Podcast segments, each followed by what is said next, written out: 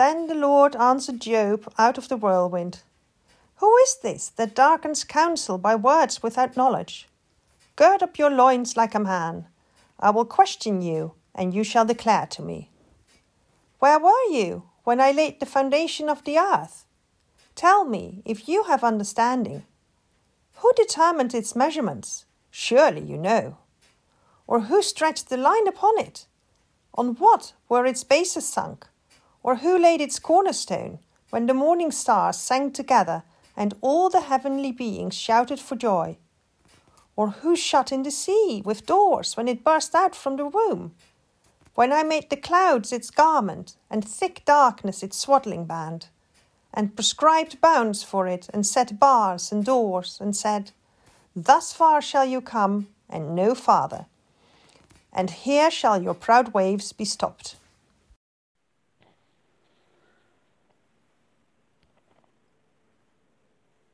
On that day, when evening had come, he said to them, Let us go across to the other side. And leaving the crowd, they took him with them, just as he was, in the boat, and other boats were with them and a great storm of wind arose, and the waves beat into the boat so that the boat was already filling. But he was in the stern, asleep on the cushion. And they woke him and said to him, Teacher, do you not care if we perish? And he awoke and rebuked the wind and said to the sea, Peace, be still. And the wind ceased, and there was a great calm. He said to them, why are you afraid? Have you no faith? And they were filled with awe and said to one another, Who then is this that even wind and sea obey him? This is the word of the Lord. Thanks be to God. In the name of God, Father, Son, and Holy Spirit. Amen. Teacher, do you not care that we are perishing? That's the intriguing question the disciples cry out in our Gospel reading today as the storm batters their little boat. It's intriguing because it's hardly the obvious thing to say to Jesus at that moment. Wake up and help us bail out would be much more appropriate. In a situation of danger, this isn't a sensible time to launch into a discussion about Jesus' feelings for his disciples. It reminds me of those crucial scenes in disaster movies. The building is collapsing, the lava flow is advancing, the timer on the bomb is ticking down, and the hero and heroine are wasting precious seconds, having a heart to heart and a final lingering kiss. It's great for heightening the dramatic tension, but it's not a good use of time if you want to live to tell the tale. I'm always sitting there thinking, stop talking and run. But this gospel story isn't a chapter in a sailing manual, any more than those movies are about buildings, volcanoes, or bomb disposal techniques. They're about human beings, human hearts, how we relate to one another, and in this case to God. The disaster, the crisis, is just being used to reveal what's happening under the surface. In this case, in Mark's account of the storm, everything had seemed fine when the disciples first set out on their voyage. Jesus was exhausted after a long day preaching. His friends probably encouraged him to go to sleep. After all, many of them were experienced fishermen They'd been sailing these waters all their lives. They knew how to ha- how to handle a boat, and maybe they felt proud that they could do something for their friend at last, rather than just following him around asking dumb questions.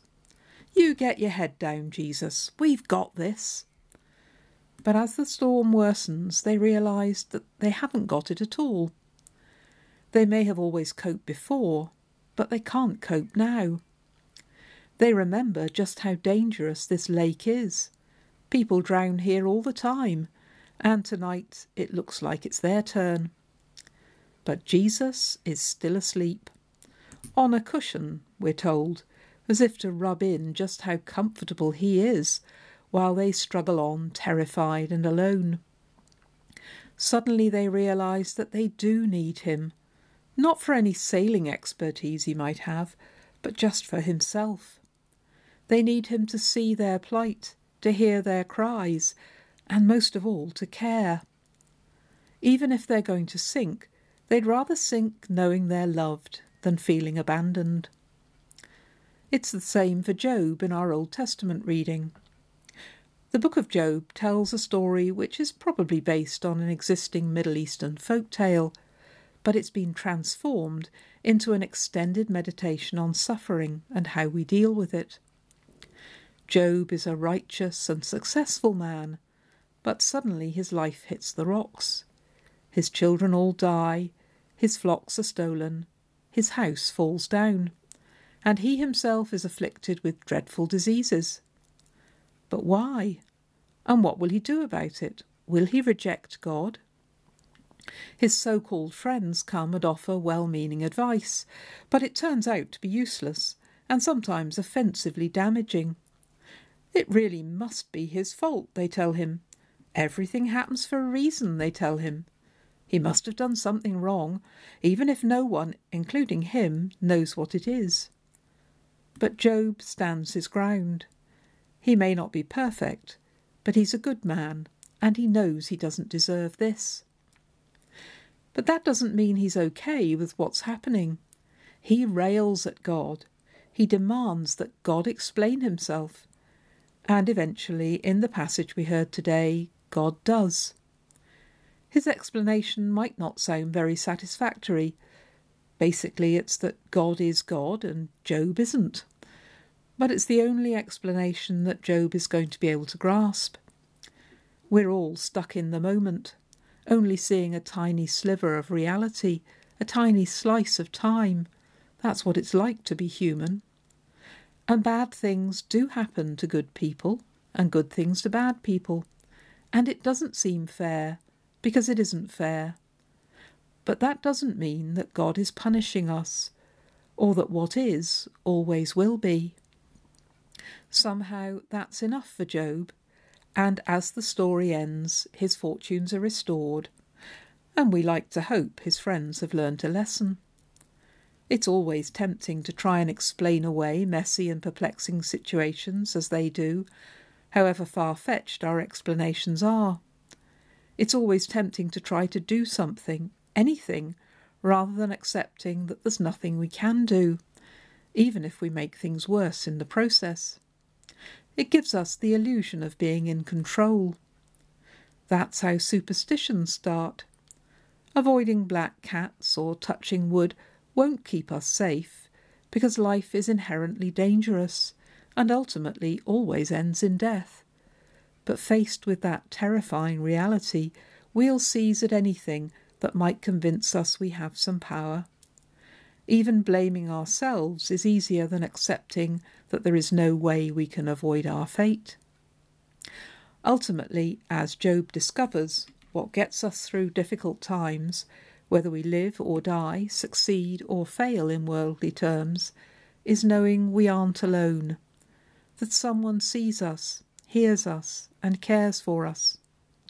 God, the creator of the universe, turns up to talk to Job and even if he didn't understand any more at the end than at the beginning, he knows he matters enough to God for him to do this. The poet Raymond Carver, who struggled most of his life with alcoholism, which caused immense pain to him and those around him, eventually managed to stop drinking, and he found some measure of peace and wholeness late in his short life. He died at the age of fifty. But the epitaph he wrote for his gravestone, the final poem, late fragment, in his final collection, says this And did you get what you wanted from this life, even so? I did.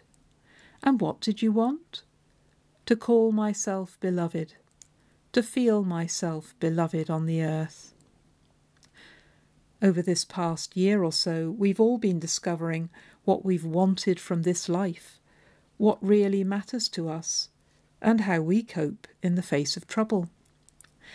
We've realised the value of the little things we once took for granted the touch of a hand, a shared song, the presence of friends and family, things which help us to feel ourselves beloved on the earth. Many people have found themselves reaching out for strength beyond their own. Like the disciples in that storm tossed boat, we now know, even if we didn't before, that we can't do this alone.